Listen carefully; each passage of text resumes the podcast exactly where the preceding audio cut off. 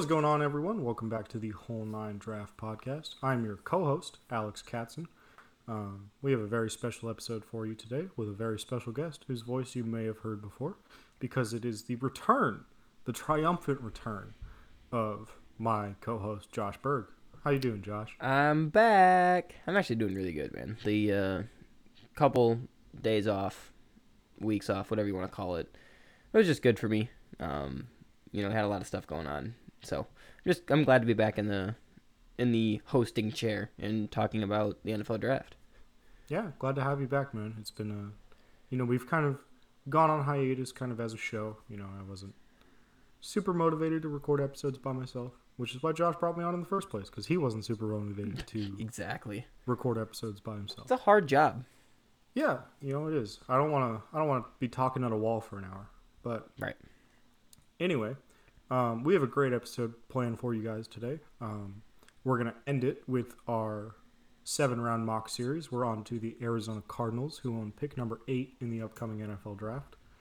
Um, before that, we're gonna do a little free agency recap. Talk about three deals each and one trade each that uh, are gonna affect this year's draft. Um, so not necessarily like our favorite deals or the deals that mean the most in 2020 for those teams, but the deals that we think make the most impact on the draft. And then we have a very special uh, betting segment for you guys. Uh, Josh and I picked some over unders that we're gonna draft related over unders that we're going to uh, bet on, and the loser has to write a positive article about a draft prospect of the winner's choosing. So if I lose, I'm going to have to write about Bryce Perkins, and I'm fairly confident this is the case. Um, Yeah, I, I haven't that- picked. I haven't picked who Josh will have to write about. Uh, but I'm I'm we'll- kind of scared, honestly, but because I've. I've made my public opinions on prospects that I'm not the biggest fan of Yeah. pretty wide open, and they're pretty widespread. So Yeah. Alex has a You know, bunch of prospects to choose from. Diggs. That Probably honestly, and we're gonna talk about this later, but I'm I'm so happy that no one's gonna link the Vikings to Trevon Diggs anymore. I'm so Mm, happy. I don't know about nobody. I if anyone does Less it, people for sure. for sure.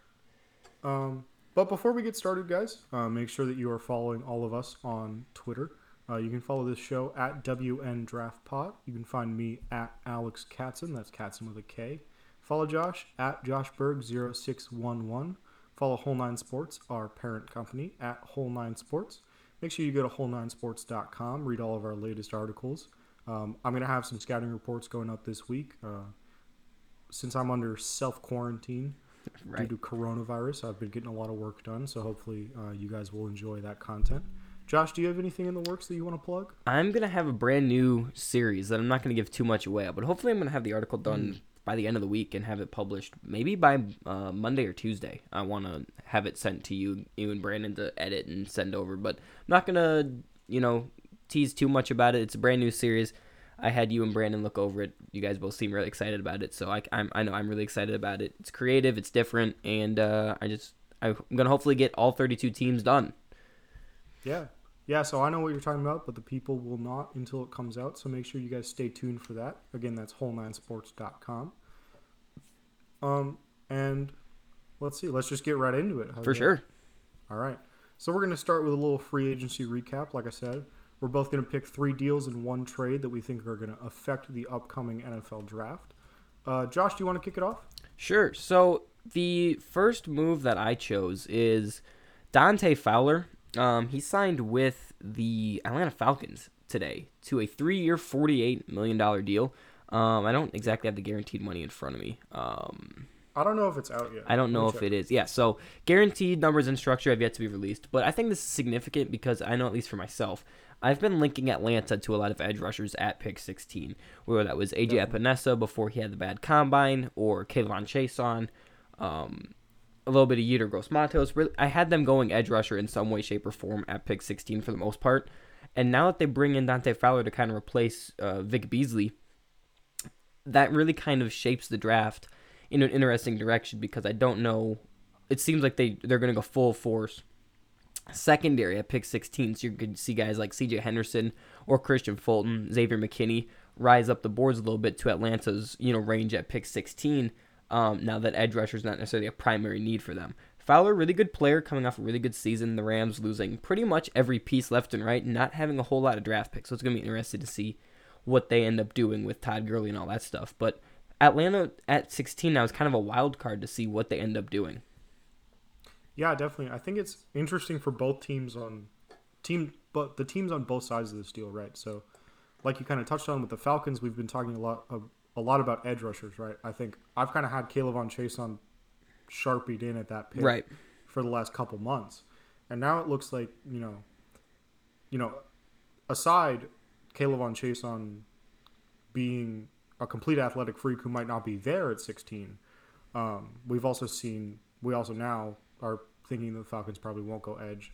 Um, like you said, secondary is an option. I think another thing to look out for them too is if Javon Kinlaw starts to fall, I think he'd be a really Oh good fit God. next to Grady Jarrett there.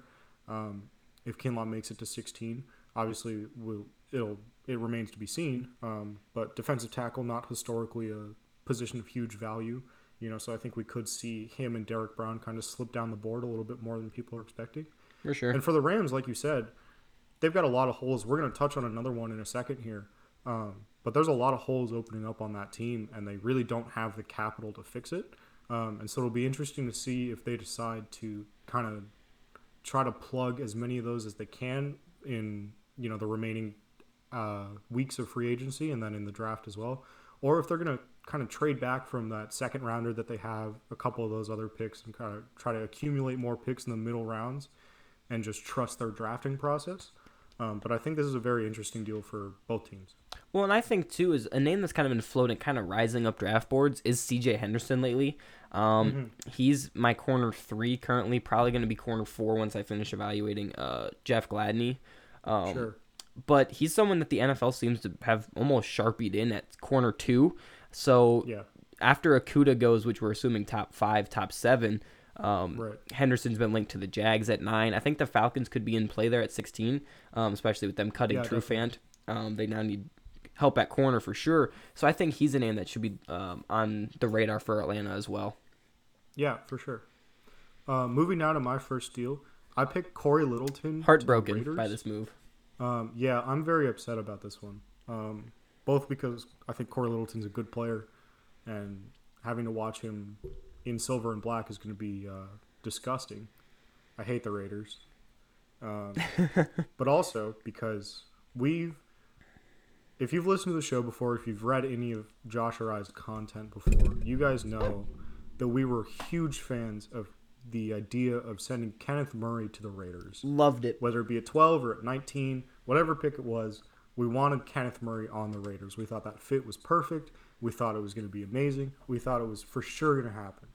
And then the Raiders go out and they sign Corey Littleton and they sign Nick Kwiatkowski from Chicago. And now all of a sudden, the Raiders don't necessarily need a linebacker anymore. And so, again, I think that you're going to see them probably go receiver corner with those first two picks. What order it goes in is probably going to depend. I lean towards saying they're probably going to go receiver at 12 because they'll probably be able to get Jeudy Lamb or Ruggs. And then at 19, probably take a corner, whether that is CJ Henderson or a Christian Fulton or a Jeff Gladney type. Um, but Kenneth, Kenneth Murray is probably not going to be a Raider, and that, that makes me a little sad. Yeah, so this does a couple different things. As you mentioned, the the Murray to the Raiders thing, it's really sad because I feel like Alex and I have kind of been on like the leaders of this hype train about putting him in the silver and black. Um, we thought the fit was perfect. They needed a rangy, athletic linebacker, and they signed that in free agency instead. So, what I think that does is it not only eliminates Murray to the Raiders, but also in some mocks where we've seen Isaiah Simmons fall to 12, which I don't think is going to happen anymore. Um, but, you know, earlier on in the process, we saw Simmons being linked to the Raiders potentially too. I don't think they're going linebacker at all in round one. Um, wide receiver corner, I think is the direction they're going to go to. I lean that they probably want Henry Ruggs, would be my guess. Um, out of the three receivers that are there, I think that he'd complement the system they want to have the most. Um, I think that if their their ideal board would be, um, and I texted you this earlier, I think it'd be Henry Ruggs at 12 and then a Kristian Fulton at 19. But Yeah. as much as we don't like him, I think if one team were to take Trevon Diggs in round one, I think it would be the Vegas Raiders. Um, I agree. I don't think he deserves to go at 19, but I think they're you know we've seen with their previous draft history they like these guys coming from winning programs. Diggs was in the winning program at Bama. I think that that could be a name to look out for at 19. I wouldn't do it. I don't expect it to happen, but if it did happen, and it does happen come April, you heard it here first. So moving on from one linebacker to another, um, my next guy is Joe Schobert to the Jags, who signed a five-year, $53 million contract um, with Jacksonville yesterday. And I think this is a huge move for Jacksonville, and it implicates the draft in a lot of different ways. Um, the first is Jacksonville's been linked to Isaiah Simmons a lot, at least for me. I don't know where you've been um, on that link, but I know I've mocked Isaiah Yeah, Simmons to the Jags a lot. Um, and now I feel like they they won't take him um, at pick nine because now you have two linebackers that are really good players. You can now move Myles Jack outside. Um, Schobert can be the middle linebacker. So now I don't think they're going to go um, linebacker in round one. They don't need to. Um, so the Jags, I feel, now need a corner. Um, we've kind of touched on offensive line. Um, I think uh, Javon Kinlaw would be a great fit for the Jags. I just did a, a Jags mock draft that gave them Kinlaw at pick nine. So with Schobert now going to the Jags, the Jags now have are kind of like a wild card where they want to move up and be aggressive for like Jeff Okudah or package some picks and move down. They can do a, a lot of different things and control the top ten. Yeah, definitely. Um, so as far as this move scheme wise is going to work, I think uh, Myles Jack is going to move back to the outside, which is something that Jags fans have kind of been clamoring for.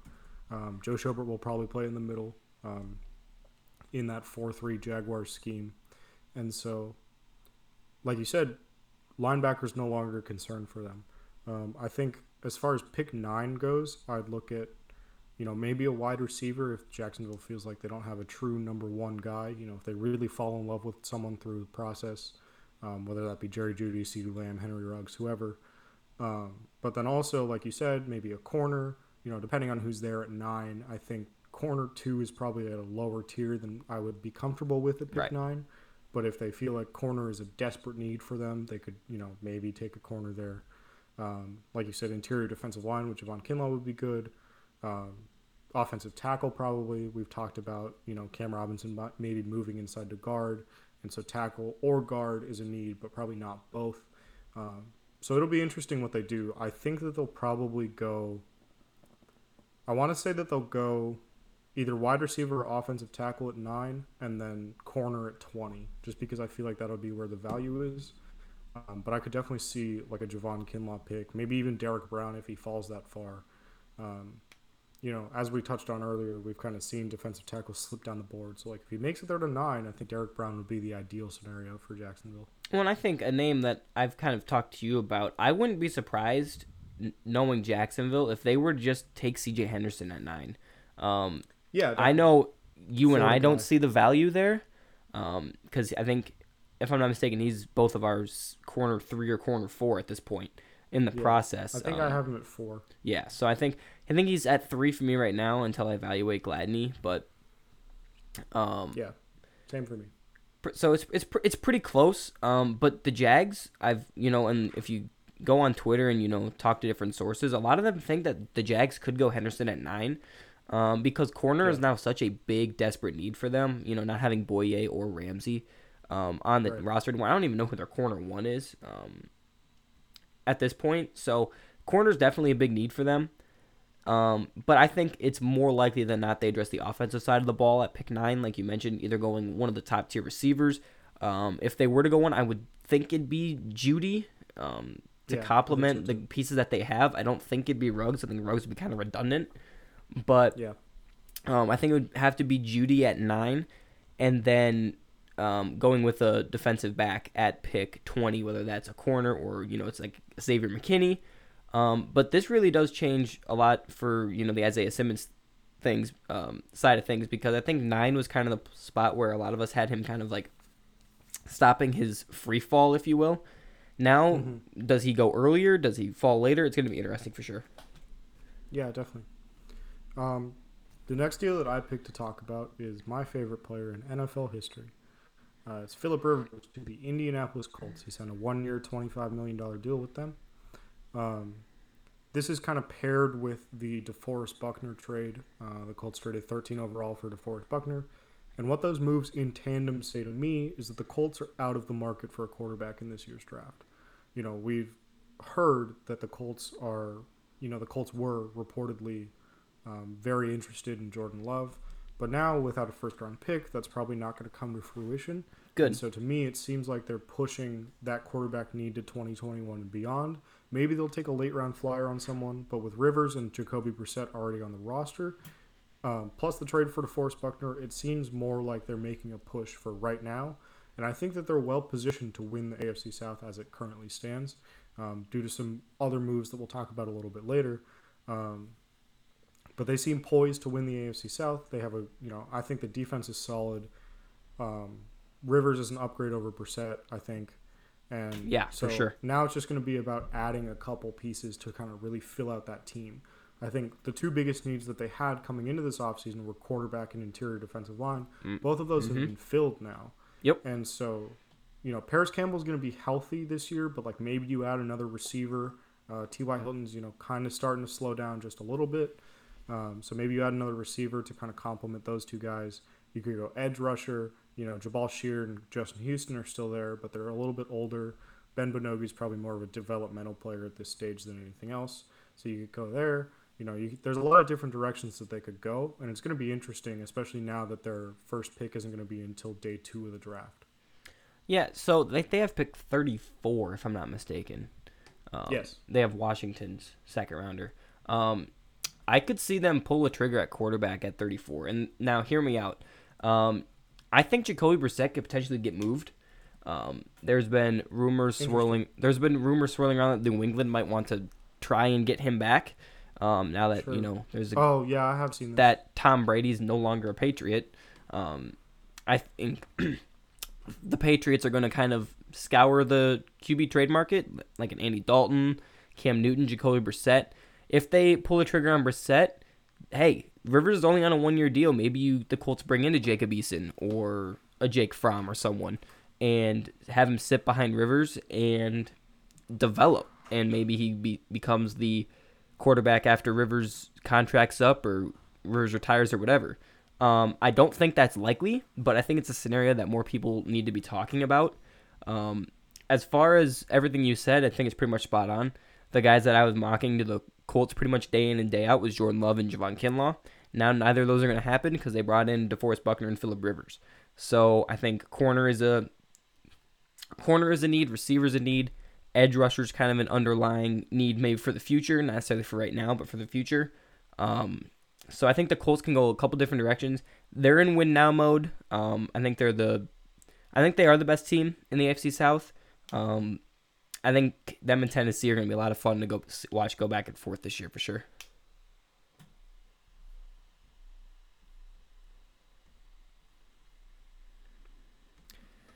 So my next uh, pick here, my final one for free agency, is actually something that just happened a couple hours ago, and that was uh, Desmond Trufant to the uh, Detroit Lions, two years, twenty-one mil.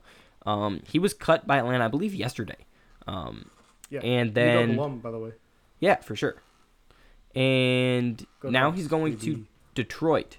And I think this implicates the draft not so much as what the Lions are going to do at pick three or pick five or pick six. Um, I think that Okudah still should be their primary target with their first round pick, but it now does uh, a couple different things for them as far as Darius Slay. So Darius Slay, after they signed Trufant, um, has been pretty vocal on Twitter about how he wants to get out of Detroit. He doesn't like the management, doesn't like the ownership. He wants to get out of there. He wants a new deal. Now I think you could see some teams potentially offer a first or second rounder for Darius Slay, and Detroit's in a position where Matt Patricia and Bob Quinn are fighting for their jobs.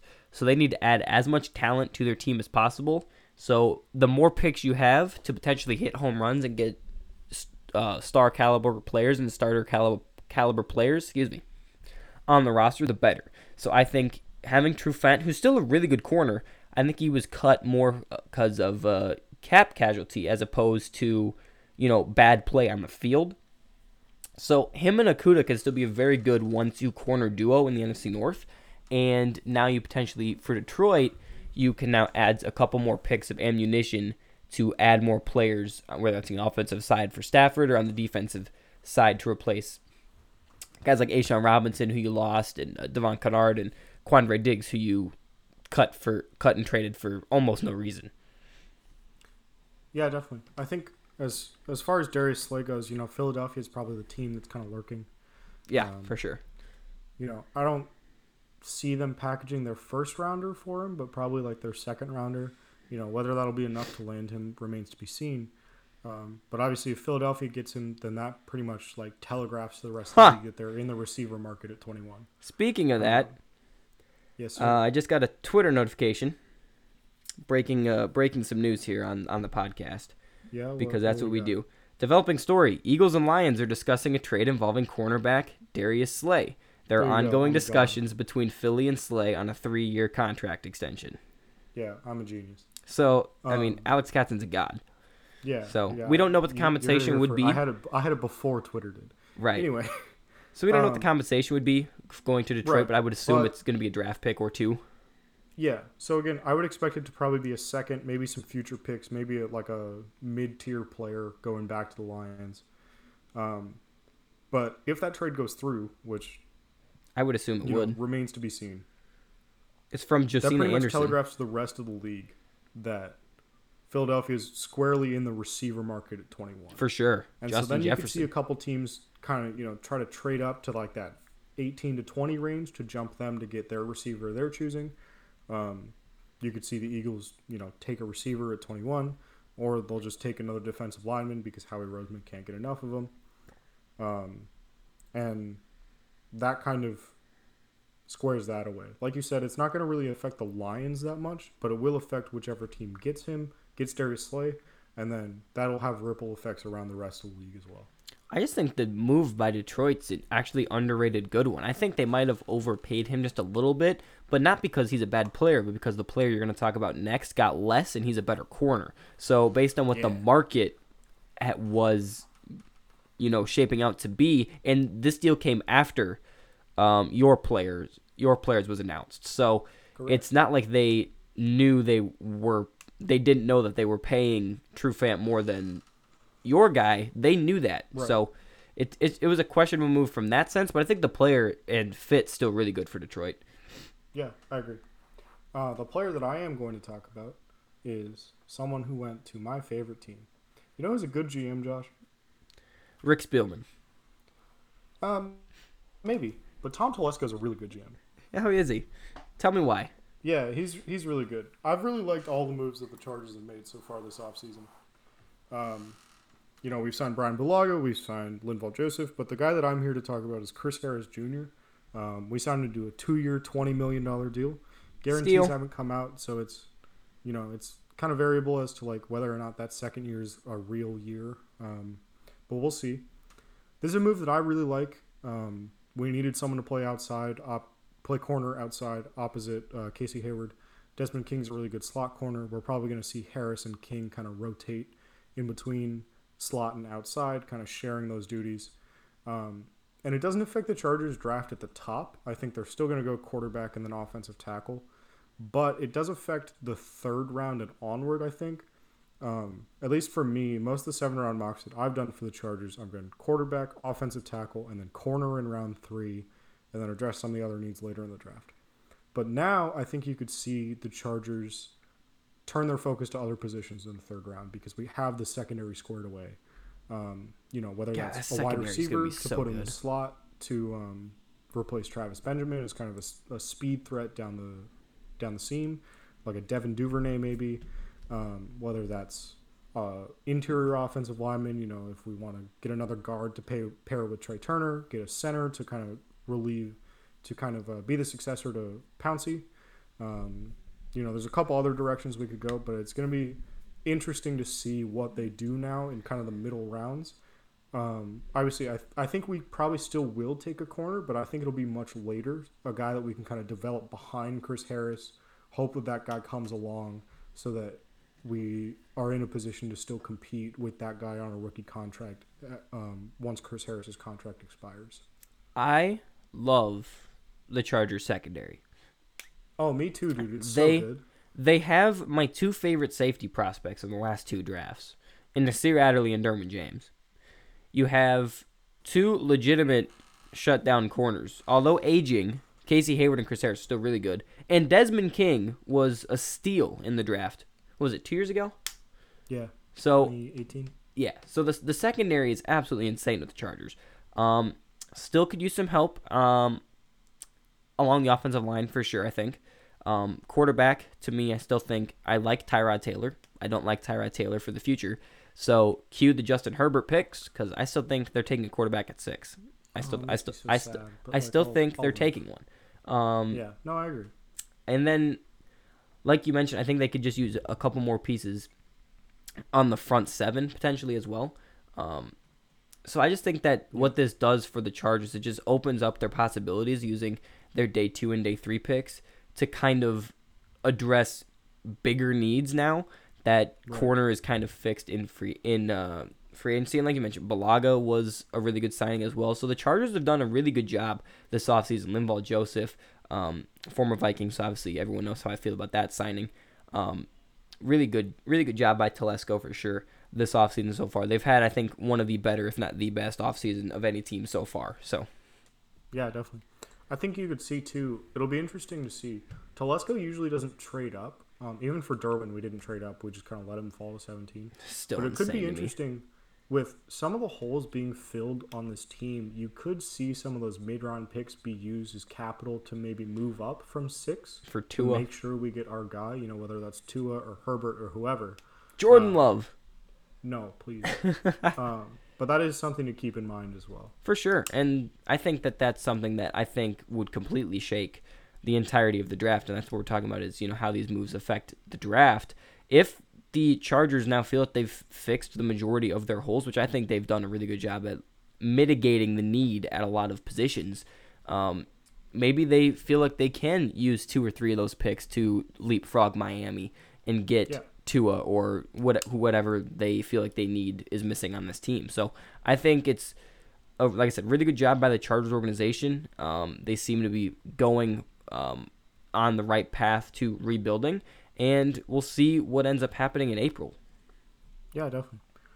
Uh, we're gonna move into trades now. Um, we'll maybe do a little bit quicker just to make sure that we fit everything that we want to do in this episode.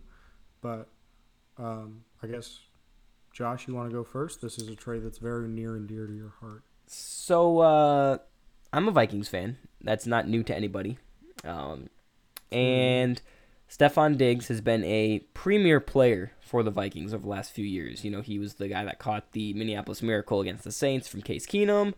He's had a lot of really good memories as a Vikings. We stole him in the draft. Um, him, Danielle Hunter. We got a lot of gr- late round picks in that draft. Insane job by Rick Spielman. Um, he's become a locker room distraction. I'm going to use to put it lightly um, for the Vikings and wanted out. Um, they traded him to Buffalo for pick 22, a future four, a future six. Um, they got they got a lot of picks. They got three picks for Stefon Yeah. Diggs. Four Um, picks. I. So It's uh, three picks. This three year picks and this one year and a future and a future pick. Um, Yeah. and they gave up Diggs in the 2027th.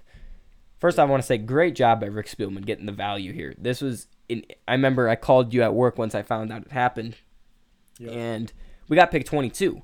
What this does for the Vikings, it now allows you to address offensive line and corner potentially in round one, or package those two picks to move up to get a premier player at either of those positions. Um, what it does for the Bills is you no longer are going to see a receiver mock to them. I don't think at all through the first four rounds.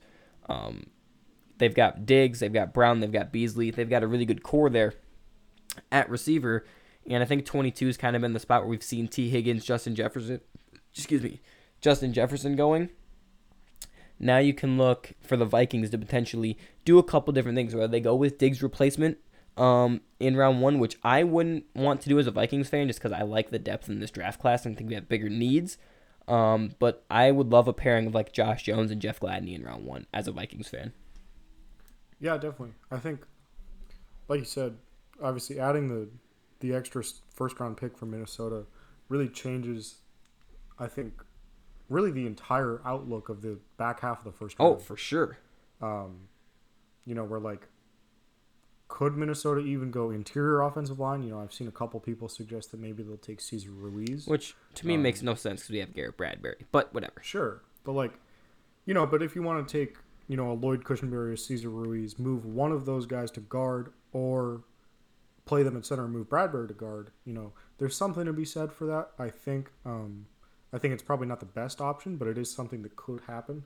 Um, but being able to address kind of both those needs at once, I think receiver will get obviously get pushed up the board for Minnesota, but Minnesota has I think 12 picks in this draft. Yeah, we're at 12 right now. Um, so you know, you could see a wide receiver in the second round. You could see a wide receiver in the third round. You could even see a wide receiver that ends up playing meaningful day one snaps in the fourth or fifth round because that's how deep this receiver class is. Which is why I think this is such a good deal for the Vikings, because getting those two mid round picks in addition to pick twenty two ensures that you will get a receiver who will be a quality contributor for you. Michael Pittman. Yeah, possibly, right? Um, because this draft is probably the deepest we've ever seen at the wide receiver position, and so this was this is the right time. If you were ever going to trade Stefon Diggs, right, which I know a lot of people are upset about, but again, he did become kind of a distraction in that locker room. But if you were ever going to trade him, this was the year to do it, because this wide receiver class is absolutely insane, and so it makes a lot of sense to me, and I think the Vikings are going to end up pretty well off. And just to touch on Buffalo for just a second here, they're all in. Oh, like- yeah, 100%. Tom Brady's gone, and Buffalo's like, we're we're just gonna swing for it, man. We've seen the best chances to win for a team is when your quarterback's on a rookie contract. Buffalo is real, and Brandon Beane's done a great job. Um, oh yeah, I mean, I think he gave up a lot, but I think he gave up a lot here, knowing what the chances were here. Brady's out the door now. The Jets still have holes to fill on their team. Um, and the best chances to win is when your quarterback's on a rookie contract. Josh Allen, I think, has got two years left, three years left on his deal. So Yeah, they've like got a really good window here to win some games. yeah. The trade that I picked to talk about is probably the most confusing move, not only of this offseason, but probably of my entire life. Oh, Bill. Um, and that's DeAndre Hopkins and a fourth rounder to the Arizona Cardinals for David Johnson, a second rounder, and I think a 2021 pick. Is that what Uh, it is? Like a 2021 2021 fourth. Yeah. Um, this trade makes no sense to me. I was shocked. as far as yeah, I me too. As far as the draft goes, right? Let's let's not talk about how dumb the deal was. Everyone knows the deal was dumb. Let's put that aside. As far as the draft goes, we'll talk about it at the end here, right? Because we do have the seven round mock for the Cardinals, but I do think it says they're not taking CeeDee Lamb, I, I would think, right? right? They're probably going to go in a different direction. A lot of people said offensive line. That's probably a likely uh, scenario.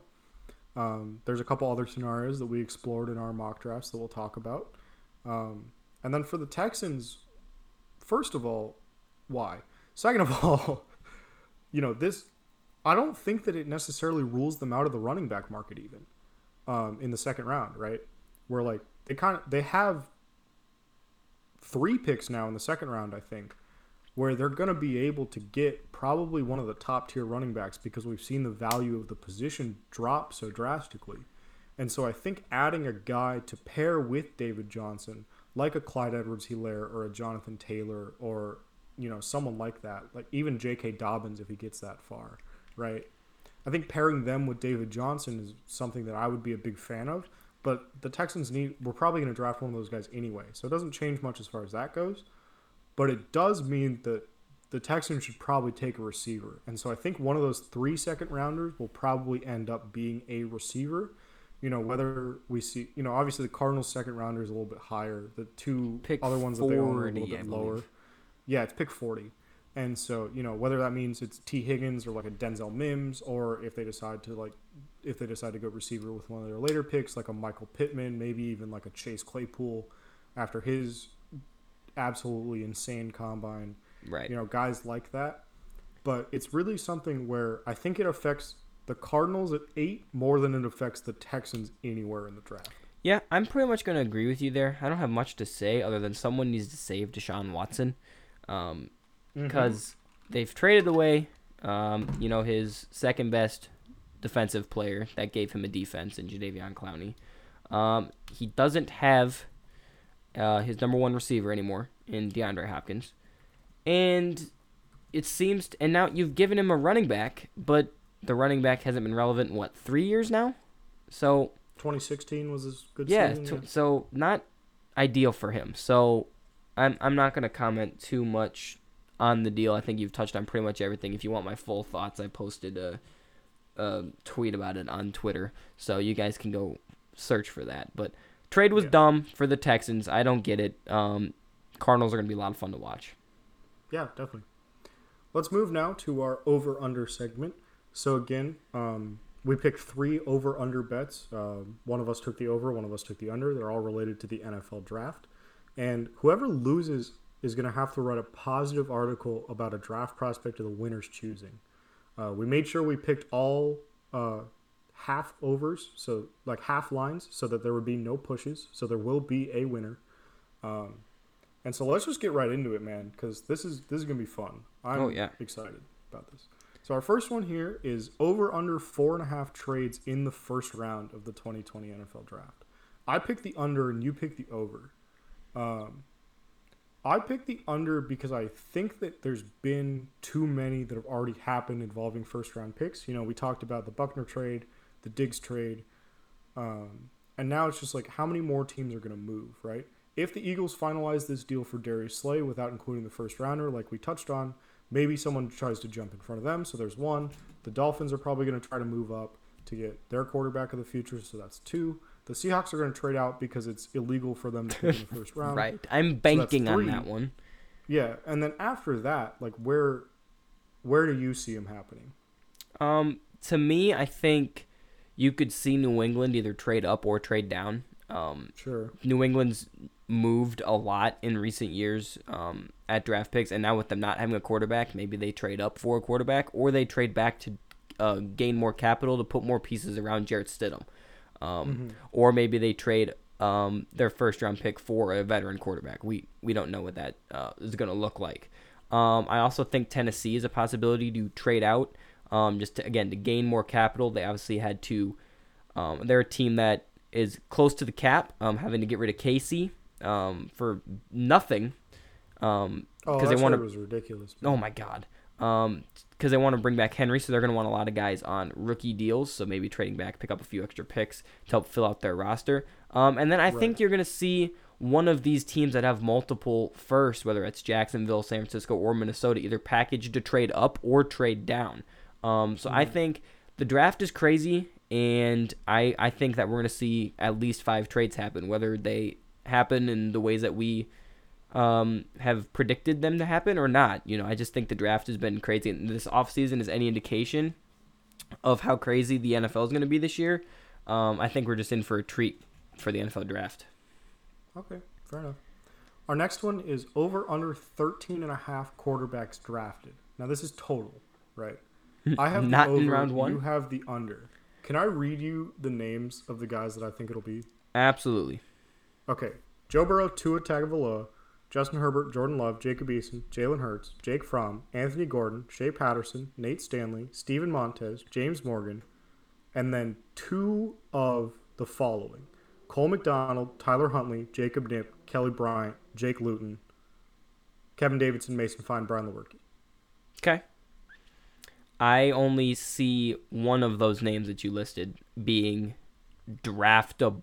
I don't want to say draftable, um, but I out of that I would draft per se, um, and that is Jake Luton. Um, so to me, I'm sitting at the 13. I have 13 that I believe like for sure will get drafted, and it's all the names that you listed as your 12 plus Jake Luton.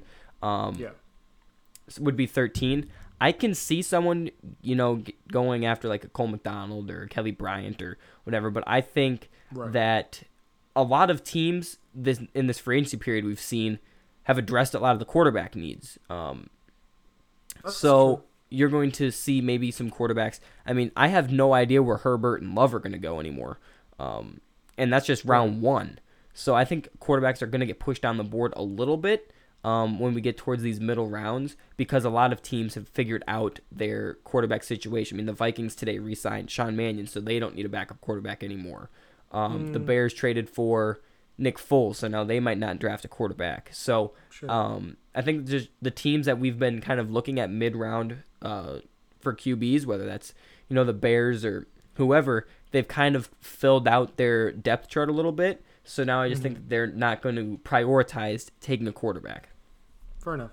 I think we could see it get as high to about 15. I think 14 is probably my number, but I could see it get to 15. Yeah. I think, like you said, Lut- Luton, and then I think someone will take a chance on Cole McDonald just because he has That's the that's the other wild card. Yep. And then I think someone will probably use like a seventh round compensatory pick on Jacob Knipp, just because I know he's had buzz around him for a couple years coming out of Northern Colorado, and I feel like some team probably won't want to have to bid against the open market for him as an undrafted free agent. That's fair. So that's my reason. Like I said, I think Our that last one, yeah, I think so. I Oh, think it's ahead, gonna be go fun. Um, yeah, there, is gonna be there's some one. there are a lot of names that you and I are really big fans of that are in that last tier. Um, Yeah, you know, absolutely. Luton, Luton and Knipp, but personally, right. So um, it's gonna be interesting, gonna be fun. I just I'm thinking I'm trying to get my biases on some of these smaller school guys out of the way when I'm doing this. So sure. Our last one is one that is very interesting, I think, because it's a it's a specific player that we're split on, and that's Bryce Hall. So it's over under 64 and a half Bryce Hall draft position. And so basically we're basically if you take the under, you think Bryce Hall's going to go in the first two rounds. If you take the over, you think he's going you think he's going third round or later. So I took the over, Josh took the under. My reasoning is look, I like Bryce Hall. I think Bryce Hall is a good player, but he's gotten injured so many times. So many times. And I think teams are just going to not be willing to take a chance on it, especially with the other corners that are in this class. You kind of look at that tier and you have Noah Igbinoghene, you have AJ Terrell, you have Darnay Holmes, you have Dane Jackson, even, you know, depending on how teams feel about him. You have a lot of guys in that tier that I think teams will be more willing to take a chance on than Bryce Hall. Um, even like a Damon Arnette, a Cameron Dantzler, guys like that, right? Where I, I just don't see him going in the first two rounds. I feel like the third round, like the third, fourth round, are really where teams start to take chances on those guys that have injury concerns and have character concerns and like per, guys that aren't perfect prospects, guys that aren't perfect fits. Yeah, I think the logic there is pretty pretty strong. Um, my reasoning for taking uh, the under here is specifically, I just really like Bryce Hall. Um, I think Yeah. he's my corner nine at this point, um, and that's taking into account you know the injuries and so on and so forth with him. Um, I like him more than Diggs. I like him more than Arnette and Jackson and Holmes, um, even Igbinoghene to an extent. So I think at least when I'm looking at it and evaluating, I think that he is a round two player. So for me, I think that the value here for him is round two. Um, I think knowing, and specifically, I'm talking about Minnesota here just as an example, but if Minnesota does decide to go receiver and offensive line with their two first round picks, Bryce Hall, I think, would be a great spot for them to go in corner in round two. Um, so I think that there's just there's going to be teams that are going to see his tape, and because I think if he didn't have the injury concerns, I think he'd be a borderline round one guy. Um, he'd be like a late round one, early round two guy. I think the injuries um, will push him down a little bit, but I still think teams are going to value the play on the field. That is pretty pretty strong tape. So again, maybe it's just a gut feeling for me here with Bryce Hall, but I think he's going to go in round two. Yeah, fair enough. I can definitely see the reasoning. Um, I think we can both see each other's positions for all three of these, which is what makes this so fun. Um, so stay tuned, everyone, uh, because whoever does lose will have to write a positive article about someone that the winner gets to choose. And maybe we'll do this again if you guys like it. Um, we'll you know kind of add some more. We can add some more stipulations for the loser and do stuff like that because this is a fun segment. I I really Oh, like I one. loved it. All right.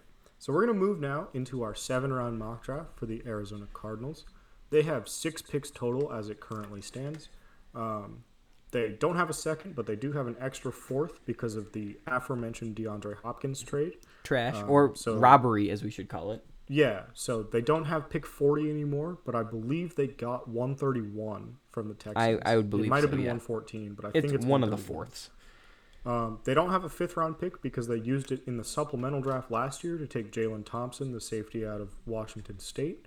Um, they don't have their own sixth because they used it to trade for Jamar Taylor, but they got an extra sixth because they traded for they traded Korey Cunningham for that pick.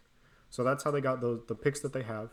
Um, and let's just dive right into it. So at pick eight, we went with something a little unconventional, and this is my pick. And if you read my last mock, you already know what it is. I'm sending Isaiah Simmons to Arizona. Now, I understand the DeAndre Hopkins trade probably means that Arizona is going tackle at eight, right? They re signed DJ Humphries, but they need someone to play the left side. But I think that if Simmons gets to eight, it would be criminal to pass on him. I think it's criminal for anyone to pass on him, honestly, beyond like four, right? Like, I think, Right. well, the Giants signed a couple linebackers, so maybe They not that. yeah. So But like from five to ten, if you pass on Isaiah Simmons, you better have a damn good reason. you are Bill O'Brien. Yeah, pretty much. And so for me, I think like regardless of the fit, right? Isaiah Simmons fits in any defense. This is not a question. He's a guy. Um, and so adding him to a defense that has Chandler Jones, a difference maker on the defensive line. You have Patrick Peterson, who I would still quantify as a difference maker, you know, a little bit on the decline, but someone who I still think is a quality player in the secondary. Budda Baker's emerging as a quality player for them at safety. You know, you have Deionte Thompson, you have Jalen Thompson, you have Byron Murphy. You have a lot of pieces on this defense. And I think, you know, you've you've gone out and you've gotten Kyler Murray his number one target, right? And so you're set at receiver. You're I think that offense is pretty much set, right? They seem like they like Kenyan Drake. They really just need a tackle. But the defense I think could use a little bit more work. And so adding Simmons here, I feel like just gives them so much flexibility and it allows so many creative things to happen that I would just love to see it. See, I I love the pick here. I went with Wills. Um, he was available in this particular situation. Um, which, by the way, if you guys want to have a little bit of fun, um, go over to fanspeak.com and use the whole nine sports Oh, big yeah, board. I forgot. Yeah, I I realized that. I'm like, no, I'll do it. Um, Yeah. go over to fanspeak.com and choose your favorite team um, and do a mock draft. Go over to um, you know fanspeak.com, click the mock draft on the clock simulator, um, choose your team. Then the next selection will be choosing a big board. Go over and choose a whole nine sports big board. Um, it'll be updated very soon. Uh, last update was about a month ago, so it's going to be updated. Hopefully, I believe what end of the week, next week, something like that. Yeah, very soon. soon. Um, I know soon. Alex and I are compiling our boards as we speak, so um, we'll be sending those over to review, and then we'll get those all posted up for you guys on fanspeak.com. Choose your favorite team, and then go ahead and tweet at us what your boards look look like using our big board, and tell us how you how you uh, how you feel about it. So make sure you Yeah, guys go use over. the hashtag W. Use the hashtag hashtag WNS draft. Yeah, uh, there you go. Wanna, if you want us to see it. So it's it's gonna be. Uh, we know we've had a lot of fun using it. We want to shout out to Steve for giving us the platform to use. Fanspeak um, dot com to have our big board on there. But going back to Simmons, had to get the plug out of the way because you know, shameless plugs over here on the WN Always. Draft Podcast. Um, I I think offensive tackle is more logical here. Um, but the way the the drafts fell um, for us, the value was better for us to address the linebacker spot at pick eight and getting a tackle later in the draft, as opposed to um, vice versa. So I think Simmons is a really fun player. I think if I had to bet money right now, I think Simmons goes to the Jag, uh, not to the Jags, the Panthers at seven, and the Cardinals take a tackle. But that's not how this Yeah. particular simulator fell. So we're gonna have a little bit of fun here. Isaiah Simmons pick eight to the Cardinals. I really have no complaints. Yeah, me neither. Uh, moving now to round three. Like I said, there's no second rounder anymore because you've turned it into DeAndre Hopkins. Congratulations. Yeah, right. Uh, hey, Pick 72, though, is still owned by the Cardinals. And we went with a corner. We went with Darnay Holmes, the corner out of UCLA. This is another one that I really like. I think, again, you we talked about just now. Patrick Peterson is you know, a little bit on the decline, and I think that they could, the Cardinals could afford to add a slot corner as well. Darnay Holmes can play inside or outside. I think you probably start him out as a slot corner. You have Patrick Peterson and Byron Murphy on the outside. I really like that trio of corners. And then as Patrick Peterson kind of continues to decline, you know, whatever the Cardinals are going to do with him, they've been rumored to trade him like the past three seasons or something. Um, every year, it seems like his contract is going to expire at some point. If they choose not to re-sign him, then you could just push Holmes to the outside. You have a young secondary with Darnay Holmes and Byron Murphy that I think is still a really good duo of corners. Um, so I really like this fit both for now and for the future.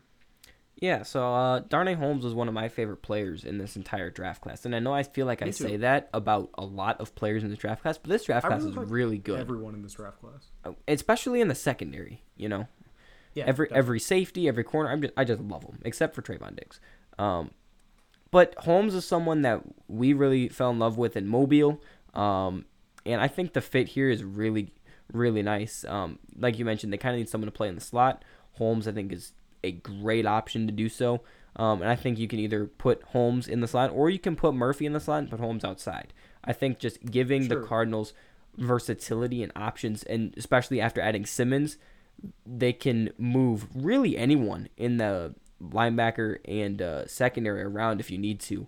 Um, and it now gives you a potential replacement if you do move on from Patrick Peterson, which I'm not sure they're going to anymore because I don't think they're in a rebuild. I think they have a chance to legitimately compete for a playoff spot. So Yeah, for sure. I, I love the pick here. Um, and Holmes, really good player, and it addresses a need. So so far so good for me. Yeah, definitely. Um, so now that we're moving into day three picks, we'll go a little bit quicker. We do want to get you guys in and out in in an hour or so. Um, so now moving to the fourth round. This is the Cardinals' original pick at pick 114. It looks like. Um, we went with Matt Peart, the offensive tackle from UConn. Steal. Um, because because we didn't go tackle before, we decided to go tackle now. This is where the fact that our board is going to be updated very soon comes Yeah. in. Matt Peart's not going to be there in the fourth round. no way. Matt Pert is probably going to be a second rounder. Uh, he's been a huge riser throughout the process. Looked good at the Senior Bowl. Looked good at the Combine. He's not. He's.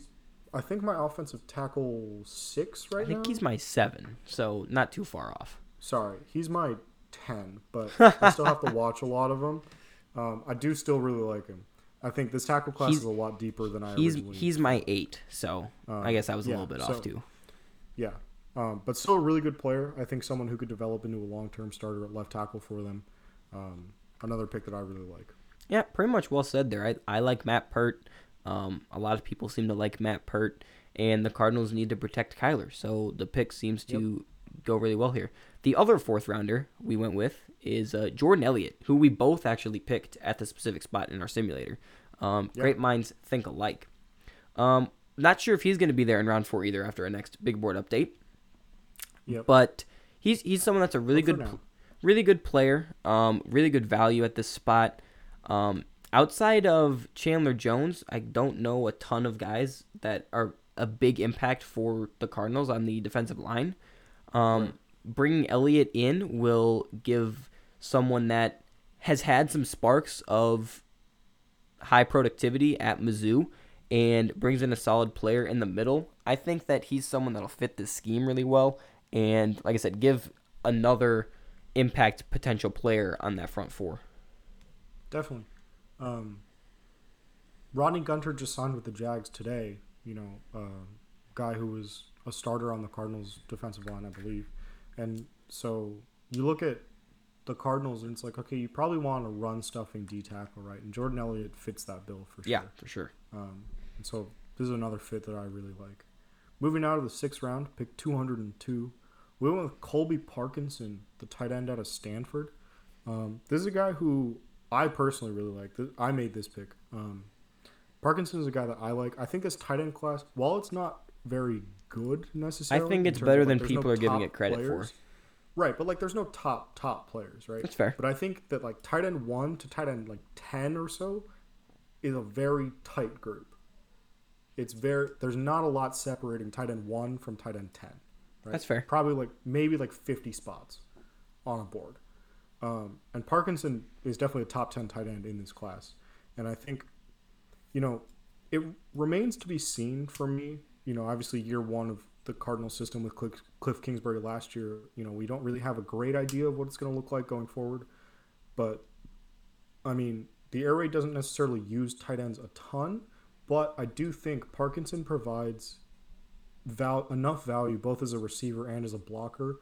We're using a six round pick on him, kind of seeing what you have, maybe getting him involved in the pass game a little bit, but mostly using him as a blocker for Kenyan Drake or whoever else is going to be your running back. I think is going to be something that's very valuable, and this is another fit where I I could see it happening for sure. Well, I like the value in round six for a guy like Colby Yeah, Parkinson. for sure. I think my grade on him is going to land somewhere between round four and round five.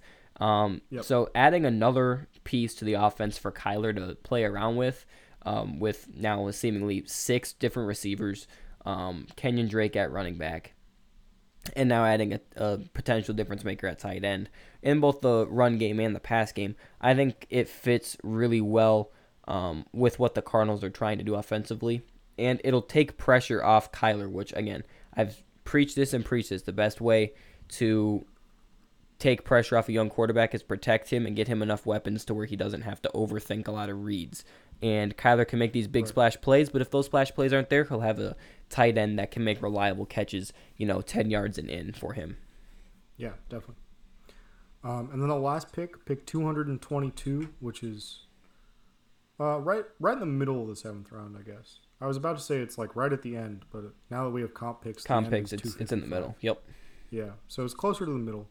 Uh, we went with an edge rusher. That's James Smith Williams from NC State. This is a guy who I really like as a sleeper edge in this class. I think this edge class gets really weird once you get past like the round two guys. Um, You know, Yeah. like the Curtis Weaver, Julian Okwara, Terrell Lewis sort of tier. After that, it's kind of all over the place. Like, I like the guy that I have is my uh, edge 11. Someone else might have as their edge 24, and I would have no problem with it right? Like it's just it's just kind of weird. It's just like this giant blob of guys, and James Smith Williams Williams fits into that, and I think that he's he might go a little bit higher than people are expecting. I think because he is such a gifted athlete. Um, this pick is mostly just like you have Chandler Jones, but there's really not anyone on the other side that's a threat, at least not that I'm aware of. Um, and so adding Smith Williams, kind of be a rotational guy to start off with. Hope that he can develop into someone that really turns into like a real bona fide threat across from Chandler Jones, um, so that he's not double teamed every time the opposing offense has the ball. I think that's something that's going to be very valuable for them, and just adding another piece to that defense, um, And- which, And like oh, we said, ahead. is kind of a weak point of the team right now. oh, for sure. And like I said, adding a in round seven, you're taking a chance on someone, and Yeah, of course. and I don't think this is this is a more of a high floor type of player in round seven as opposed to someone that's going to have a super high ceiling. Yeah, definitely. um, which is kind of hard to find in rounds in later rounds. Um, you're you're more so taking a chance on guys that maybe you're just banking on ceiling. I think, like I said, the Right. Cardinals just need to add a bunch of talent because I think they are in win now mode. I think their window to win starts this coming season, especially the DeAndre Hopkins trade kind of speeds things up a little bit. So getting someone that has a higher floor that can come in and make a difference immediately, whether that's as a rotational pass rusher, wherever, however you want to use him, day one, I think is huge for Arizona. Yeah, definitely. That's going to do it for us today, guys. Uh, thank you so much for listening, as always. Uh, if you like the show, go ahead and give it a five star review wherever you're listening. We do appreciate those. Make sure you follow the show on Twitter at WNDraftPod. Follow me on Twitter at Alex Katson. That's Katson with a K. I'm almost to 250. That's my goal by by the draft. So help me out. Um, follow Josh at JoshBerg0611. Follow our website at Whole Nine Sports. Make sure you go to whole9sports.com, read all of our latest articles, uh, mock draft scouting reports, interviews, etc. Uh, make sure you go to fanspeak.com, use the Whole Nine Sports big board. Again, that will be updated very soon. Send us your drafts with the hashtag hashtag WNS draft, and we'll uh, maybe we'll comment on them and give give some feedback. For sure. For sure. Um, I'm I'm happy to be back. I'm happy to be Yeah, back in the driver's yeah, I'm seat. happy to have you back, man. I, Um, uh, make sure you leave a leave a five star review and comment your favorite reason that Josh is back. Right. All right. Until then, we will see you guys next time. Bye bye.